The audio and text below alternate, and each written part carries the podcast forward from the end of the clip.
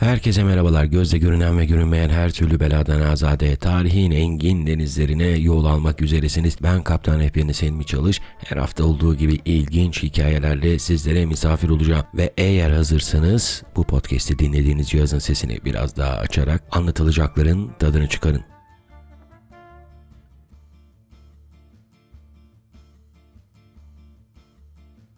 Yeniden merhabalar efendim. Yeniden hoş geldiniz, sefa geldiniz. Programın zaten görselinden de anlamışsınızdır diye tahmin ediyorum. Bu hafta kitap uleması haftası. Aslında biraz geç geldi bu bölüm. Dürüst olmak gerekirse bu bölümü çok zor zamanlar için saklıyordum. Neden böyle diyordum?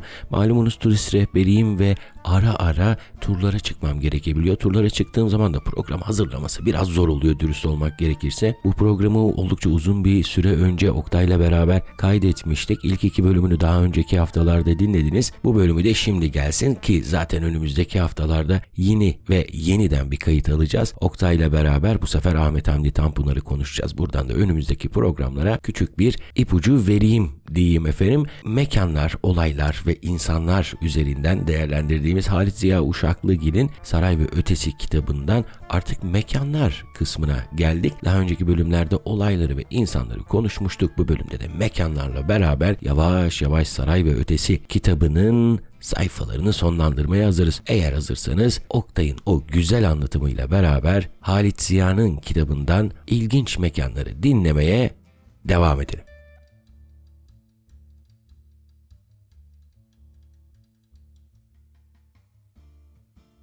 Şimdi bu sefer mekanlara gelelim. İki temel mekan var. Kitapta bütün olayların cereyan ettiği Dolmabahçe Sarayı bunun başında geliyor. Kitabın da en başında ilk cümleleri zaten Dolmabahçe Sarayı'ndan bahseder ve onu çok böyle uzunca e, bir şekilde tasvir eder.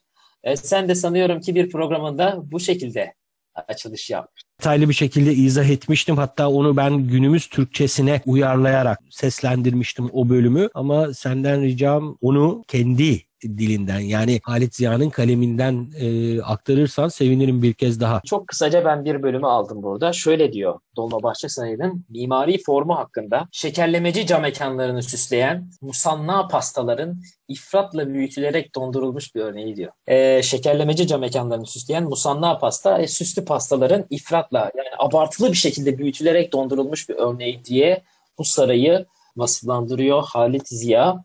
Dolmabahçe Sarayı'nın mimari formları açısından batı menşeili. E, barok, rokoko tarzın ağırlıkta olduğu bir saraydır. Hı hı. E, bunu böyle bir olumsuz bir şekilde anlatıyor diyebiliriz. Fakat bir yerde de mesela to, do, Topkapı Sarayı'nın içerisindeki e, Aziziye Kasrı vardır sarayda. O ondan da çok olumlu bir şekilde bahseder Halit Ziya falan. Fakat onu ben anladığım kadarıyla Dolmabahçe Sarayı'nın en kuzey bölümünde yer alan bir kasırdır bu. Yine mimari form olarak Dolmabahçe Sarayı'na çok benzer benzer zamanlarda yapılmış zaten. Manzaranın güzelliğinden kaynaklı olarak övdüğünü düşünüyorum. Çünkü bir taraf Marmara Denizi'dir. Bir taraf Üsküdar'dır, bir taraf Boğaz'dır falan. Şimdi saraya ilk geldiğinde Dolmabahçe Sarayı'na Halit Ziya, burası tabii yıllar boyunca Yıldız Sarayı kullanıldığı için atıl bir şekilde, bakımsız bir şekilde bırakılmış. Şöyle diyor, duvarlarından rutubet sızan, altından üstünden türlü karışık kokularla mideler bulandıran e, diye bahsediyor. Ve bunu hemen görevlerinden birisi de Halit Ziya'nın bu tabi. Sarayın bakımıyla ilgilenmek, bu işleri mefruşatı falan düzenlemek. Bunun içinse e, tanıdık bir sima. Mimar Vedat Bey. Sonrasında tek evet. soyadını alacak olan ve Mimar Kemalettin'le birlikte ulusal mimarlık veya milli mimarlık olarak adlandırılan mimari akımın temsilcisi sarayın hassa mimarlığına atanmış. Bunun hakkında da bir şey söylüyor, bir cümle kuruyor. Zevk sahibi, mesleğinin aşığı ve ehliyet sahibi bir insan diyor. Ee, Halit Ziya ile Vedat Bey arasında da ciddi bir ilişkinin olduğunu biz nereden anlıyoruz? Yeşilköy'deki Halit Ziya'nın köşkünün mimarı da Vedat Bey'dir. Ha bunu bilmiyordum ben köşk bugüne intikal etmemiştir. Fakat Çemberli Taş'ta bir de apartmanı var Halit. Ee, o 930'larda falan inşa edilmiş. Ee, Vedat Bey'in o ulusal mimarlık tarzında yaptığı binalarla çok ayrı bir yerde durur. Art Deco tasarımıdır o. O apartmandan mimarı Vedat Bey'dir. Yani aralarında böyle bir e, geçmişten geleceğe uzanan bir ilişki söz konusu olmuş. Sonra sarayın ilk ziyaretçisinin de Mısır Hedivi Abbas Hilmi Paşa'nın olduğunu, bugünkü Hediv Kasrı'nın yaptıran kişi. Bu bahsettiğin e, anladığım kadarıyla Sultan 5. Mehmet Reşat döneminde yeniden kullanılmaya başlandığında e, ilk ziyaretçi değil mi? O saray ilk defa Yıldız Sarayı'ndan sonra yıllar sonra ilk defa kullanıldığında ilk ziyaretçisi o oluyor. Sultan Reşat e, Cuma selamlıkları için e, iki tane camiyi sıklıkla tercih ediyor. Birisi hemen sarayın yanında zaten Bezmi Valide Sultan Camii namı diğer Dolmabahçe Camii ile Sinan Paşa Camii Beşiktaş'taki. Sinan Paşa Camii de Selahattin bir cami olmaması yani bir sultan yapısı olmamasına rağmen cuma namazlarında hem Sultan Abdülhamid'in hem Reşat'ın çokça kullandığı bir camidir. O da lokasyon itibariyle yani iki saraya da çok yakın ve e, Yıldız Hamidiye Sultan Abdülhamid daha çok orada kılar cuma namazlarını. E, Dolmabahçe Sarayı da Dolmabahçe Camii'nde Sultan Reşat'ın çokça kullandığı bir camidir. E, canları sıkıldığında belli ki e, Sinan Paşa Camii'nde kılmaya karar veriyorlar. İlginç bir satır arası bilgi var burada. Cuma selamlıklarında. Tabi camilerde hünkâr mahfilleri vardır. Hı hı. Padişahlar namazlarını orada kılarlar ve istirahat yerleri de vardır o mahfilde. Ve orada da kim yanında yer alıyor padişahın? Diyor ki Halis ya Şehremini yani belediye başkanı ile Efkaf Nazırı, vakıflar e, müdürü, pek nadir Şeyhülislam ile Sadrazam, daha sık Harbiye ve Bahriye nazırları. E, bunlar da padişahın yanında yer alıyorlarmış. Muhtemelen böyle devrin siyasi şeylerini de mütalalarda yapıyorlar. Orada yapıyorlardı tabii. Selamlıklardan sonra, cuma selamlıklarından sonra bir de padişahın, Sultan Mehmet Reşat'ın çeşitli teferrüçleri olurmuş. Teferrüç nedir peki? Ee, çeşitli işte mesire alanlarına çıkmak, hava almak için veyahut işte boğazda e, sandal sefası yapmak da teferrüçlere dahildir. Bunları yaparlarmış. Mehmet Reşat e, daha çok Zincirlikuyu ve Balmamuç köşklerini tercih edermiş teferrüç için. Teferrüçleri çok sıkıcı bulur Halit Ziya. Hiçbir hususiyet cazibesine malik olmayan bahçesinde. Yani hiçbir özelliği yok bu Yok. bahçelerin. Avdet zamanını yani Dolmabahçe Sarayı'na geri dönme zamanını sabırsızlıkla bekleyip dururduk. Sultan Mehmet Reşat buraları çok seviyormuş. E, sıklıkla da gidiyor. Fakat Halis Ziya inanılmaz böyle e, sıkılıyormuş bu. E abi şimdi hani devlet kademesinde görevli olmanın da e, e, belli zorlukları var tabii ki.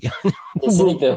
Birazdan huzur derslerine değineceğim. E, orada da yani huzur derslerinin huzursuzlukları bölümünde Hı hı. Halit Ziya'nın hiç hoşlanmadığı durumlara tahammül etmek zorunda. Bahsetmiştim zaten Çırağan Sarayı hakkındaki olumsuz bir tavrı var. Yanışına bile böyle rızayla karşılıyor falan. Bir de şöyle ilginç bir tasviri var Halit Ziya'nın. Abdülhamit Balkan Savaşı kaybedilmeden önce işte Balkan Savaşı bulmadan evvel e, Abdülhamit de Sela, Selanik'ten Beylerbeyi Sarayı'na getiriliyor. Ee, şu şekilde durumu özetliyor Halit Ziya. İki birader yani Sultan Mehmet Reşat ve Hı hı. Abdülhamit. Biri Dolmabahçe'de, diğeri de karşısında yek diğerinin beyaz cephelerine bakarak yaşamaya mahkum olmuşlardı. E, Yani Sultan Reşat zaten Abdülhamit orada kitli Beylerbeyi Sarayı'nda. Sultan Reşat da Birinci Dünya Savaşı'ndan sonra iyice sarayına kapanacaktır. Zaten Hı hı. saraydan pek çıkmayan birisi, pek müdahale etmeyen siyasete birisi. İkisi de bir arada böyle kapatılmış saraylara ve birbirlerine bakarak böyle ömürlerini itmam ediyor, edecekler.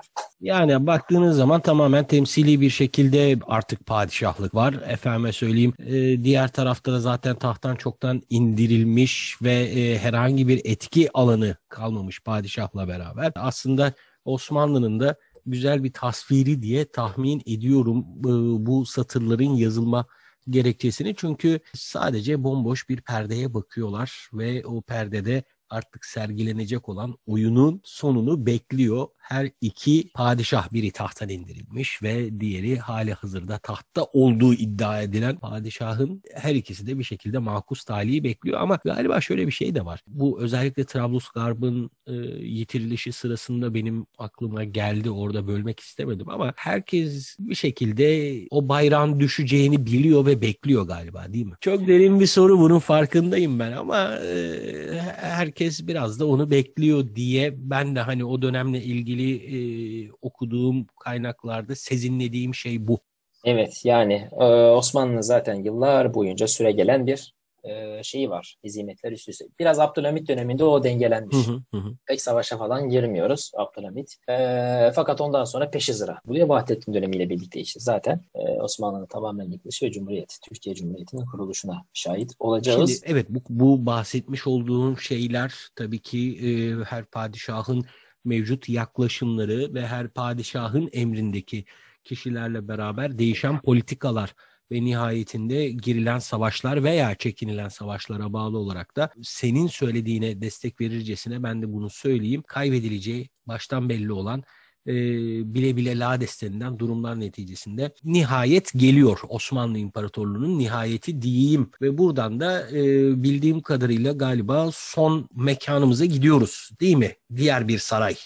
Evet diğer bir saray Yıldız Sarayı. Yine bu da Abdülhamit'in tabii ki uzun yıllar boyunca kullandığı yapı ve yanına da hemen Yıldız Hamidiye Camisi'ni inşa ettiriyor ki cuma selamlıkları, cuma namazları da hemen bu sarayın yanındaki camide kılınır. Sultan Mehmet Reşat Dolmabahçe Sarayı'nı tercih ediyor. Fakat bazı aylarda Yıldız Sarayı'na da gidiyormuş kendisi. Hmm. O gidişlerinde de Halit Ziya'nın da içinde olduğu bir keşif ekibini oraya bir envanter kaydını tutmak için, bir düzenleme yapması için göndermiş. Halit Ziya Yıldız Sarayı hakkında şöyle diyor mesela. Yıldız Sarayı dolup dolup boşalan, hayır yanlış hiç boşalmayan zair mahşeriydi. Yani ziyaretçi akını buraya devam ediyormuş o boş olduğu zamanda bile. Ve ilginç bir e, yine betimlemesi var Halit Ziya'nın. Dolmabahçe ile Yıldız'ı mukayese ediyor. Diyor ki Dolmabahçe'den sonra Yıldız herkeste bir beşaret yani müjdeleyici bir his hayattan istifadeye bir heves uyandırmış oldu. Sanki çok ilginç burada e, Dolmabahçe'yi Aksaray'a benzetir. Yıldız'ı da e, Yakacık ve Çamlıca'ya. Sanki Aksaray'ın kuytu ve basık bir mahallesinde bir hazin kış geçirdikten sonra birdenbire Yakacık yahut Çamlıca tepesinde yazlığa çıkıvermiş gibi diye anlatıyor. Yani Yıldız'ı. şimdi işleyen demir ışıldar. E, 30 küsur yıl boyunca kullanılmış olan bir yıldız sarayı var. Haliyle işte içindeki dekorasyondan tutun da artık o perdesine, mefruşatına kadar e, nispeten daha güzel. E haliyle bir de bir tepede olduğu için daha da havadar olan bir yer var. E şimdi diğer e, saray yani Dolmabahçe Sarayı 30 küsur yılı hiç kullanılmamış ve e, biraz önceki sözde de ifade ettiğin gibi e, duvarlarından rutubet sızan, altından üstünden türlü karışık artık bu rutubete bağlı kokular gelen ve bundan dolayı mide bulandıran bir yer. Yani hiç sevmemiş zaten Dolmabahçe Sarayı'nı. Yani adamın Yıldız Sarayı'nı böyle öve öve bitiremesi, bitirmemesi gayet anlaşılabilir bir durum. Aynen öyle. Halit Ziya'nın da kişiliğinden kaynaklanıyor olabilir. Hı hı. Kendisi köy hayatını yaşayan birisi. E, Yıldız Sarayı gibi tabii önüne büyük böyle bir yıldız bahçesi e, olan bir yeri e, sevmiş olmasına şaşırmamak gerekiyor. Yine Abdülhamit hakkında bu Yıldız Sarayı'na gittiği vakit andığı e, müsbet bir şey var. E, diyor ki Abdülhamid'in lehine kaydolunacak bir hakikattir ki o kendi sarayını süslemek için mesela Dolmabahçe'nin ve Beylerbeyi'nin kıymetli eşyasına asla dokunmak istememişti. Olumlu şey söyledikten sonra hemen akabinde de şey der. Ya dokunsa ne olurdu? Hani alsa ne olurdu? Yıldız Sarayı basık küçücük bir yer. Nereye koyacaktı ki falan e, diye söylemeyi de ihmal etmez Halit Ziya. Demek ki Yıldız Sarayı'nı tamamen kendi tarzına göre e, düzenlemiş Evet. Sultan Abdülhamit benim anladığım kadarıyla bu satırlarda. Evet aynen öyle. Şimdi Halit Ziya'nın bazı mülazaları var tabii burası hakkında. Bazı görüşleri var diyelim. Hı. Zenperest padişah diye anıyor mesela. Abdülhamid'i hamamları gezerken Yıldız Sarayı'nın yani kadın düşkünü padişah. Öyle Hmm. bir şekilde yani sanki kulaktan doğma e, bir bilgiyi söylermiş gibi söylüyor bunu. Bir açıklamasını da yapmıyor. Sonra mesela Yani burada da belirtelim şimdi kalkıp da bu zemperes padişah lafı veya efendime söyleyeyim kadın düşkünü olduğunu tasvir et- edilmesi Sultan II. Abdülhamid'in tekrar etmekte fayda var. Halit Ziya'nın satırlarından aktarıyoruz. Bunlar bizim kendi fikrimiz değil elçiye zeval olmaz ne bir diyelim. eksik ne bir fazla veriyoruz. Yalnızca Halit Ziya'nın mülahazalarına e, belirtmek de gerek. Bu insanlar işte Halit Ziya başta olmak üzere o dönemi damga vurmuş ve o dönemi kayıt altına almış olan insanların hepsi bu saymış olduğumuz hanedan ailesiyle birebir görüşmüş. Kaldı ki Halit Ziya kalkmış bile o güne kadar yapılacak şey değil. Sultan II. Abdülhamid'in elini öpmüş. Yani bu kadar yakın olan insanların tasvirlerine, yakıştırmalarına ve izahatlerine de e, bir parça da olsa haklılık vermek gerekiyor diyeyim. Bu durumu böyle bir toparlayayım ben ki bizi dinleyenler yanlış anlamasınlar en azından yani. Haklısın. Doğru bir müdahale. Ee, mesela sarayı gezerken bir şey daha dikkatini çekiyor Halit Ziya'nın. Nedir o? Yıldız Sarayı mı? Yıldız Sarayı'nda tabii. Ee, Abdülhamit esvap yani elbise ve çamaşır merakından bahsediyor. Abdülhamit pek ziyade esvap ve çamaşır meraklısıymış. Bu merak o kadar ileri gidermiş ki eskilerini kıyıp da başkalarına vermek istemezmiş. Böyle sarayın Oo. her yerinde bir dolabı açmışlar falan üstlerine elbise yığını falan böyle e, şey yapmış. Onları daha sonra bu ekip şeye falan taşımış. Harbiye nezaretine vermiş. Askerlere falan dağıtılmak üzere. Daha sonra mesela ilginç anekdotlardan birisi de sarayda karşılaştığı her yerde çok şaşırtıcı bir şey değil tabii. Bu jurnallerin fırlaması. Aa, ayaklarının bastığı yerde jurnaller var. Bir saksının dibinde jurnaller var. Çekmeceler açılıyor, jurnaller var. Bazılarının böyle zarfından açılmadığını bile söylüyor Halit Ziya. Ee, ama atılmaya da kıyılmamış. Zamanı gelir de bir belge olarak işe yarar diye bir köşecikte bırakılmış jurnallerden bahseder. Özellikle dikkat ettiğim şeylerden biri vardı. Saray ve Ötesi'ni okurken özellikle giriş kısmında onun çok vurgusunu yapar e, Halit Ziya. E, Yıldız Sarayı'nın oldukça geniş mutfaklarından ve aslında zaman içerisinde israfa dönüşen o düzenine Dolmabahçe Sarayı'na geçirildikten sonra da oradaki çalışanların ve oradaki e, zerzavatın ne olacağıyla ilgili de çok e, önemli kararlar alıyor. Şey var mı senin e, notlarında bu masraflarla ilgili bir vurgusu var mı acaba? Evet var. Halit Ziya bu Yıldız hakkındaki olumsuz görüşlerinden birisi de sarayda çok fazla çok fazla israfın yapılması. Öyle bir israf yapılırmış ki çıkan yemekler çevredeki halka dağıtılırmış. Çevredeki halk ve Yıldız çevresi Beşiktaş ve havalisi hı hı. diye düşünmek gerekiyor.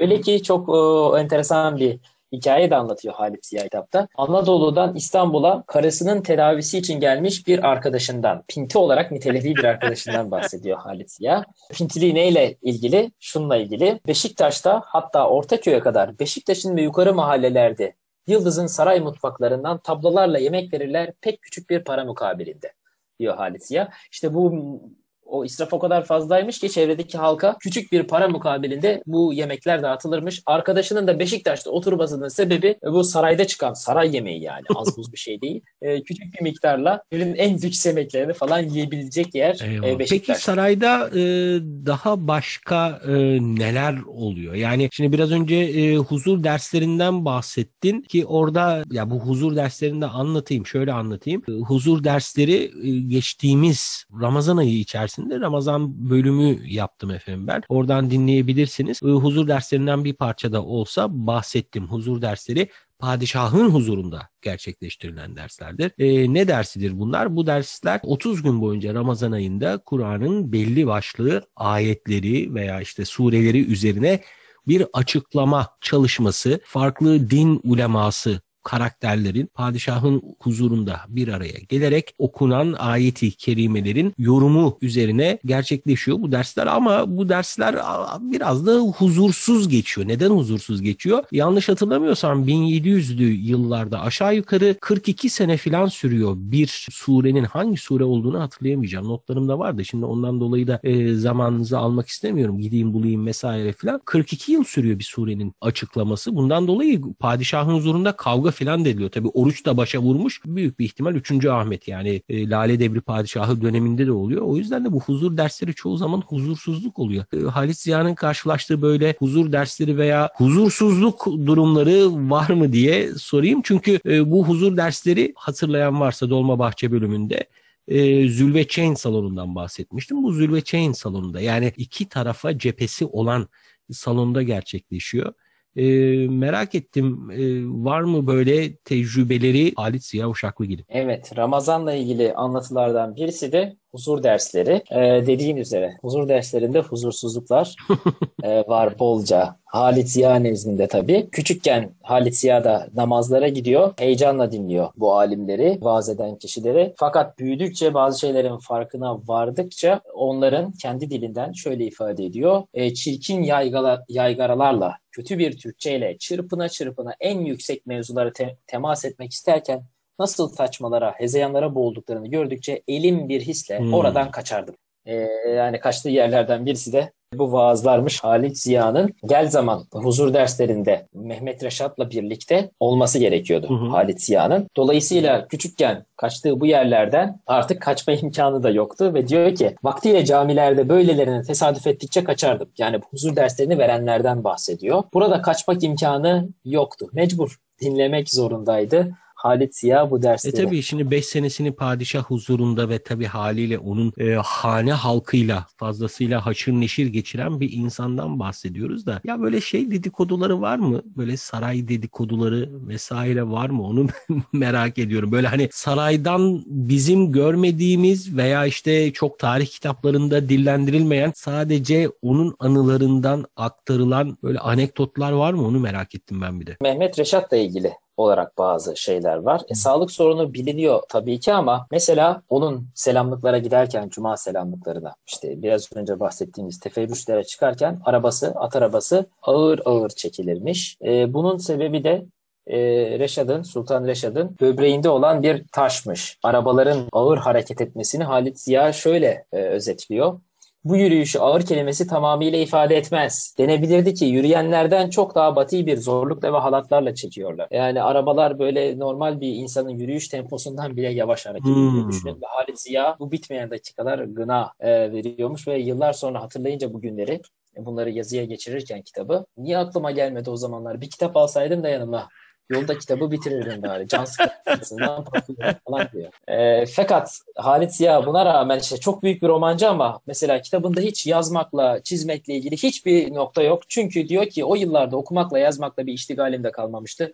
Hayatının her bir noktasını bu saray görevi işgal ediyordu. E tabii yani devlet görevinin kendine e, has yoğunluğu var. E, adamcağız da bunun üzerine oraya odaklanmış. Yani e, bir şapkasını kenarıya koymuş. İkisini aynı anda taşımak istememiş ki doğrusu o. Yani Ziya'da hem edebiyatçı hem de e, devlet adamı kimliğini bir arada taşımak isteseydi belki de çok başarılı olmayacaktı diye tahmin ediyorum ben de.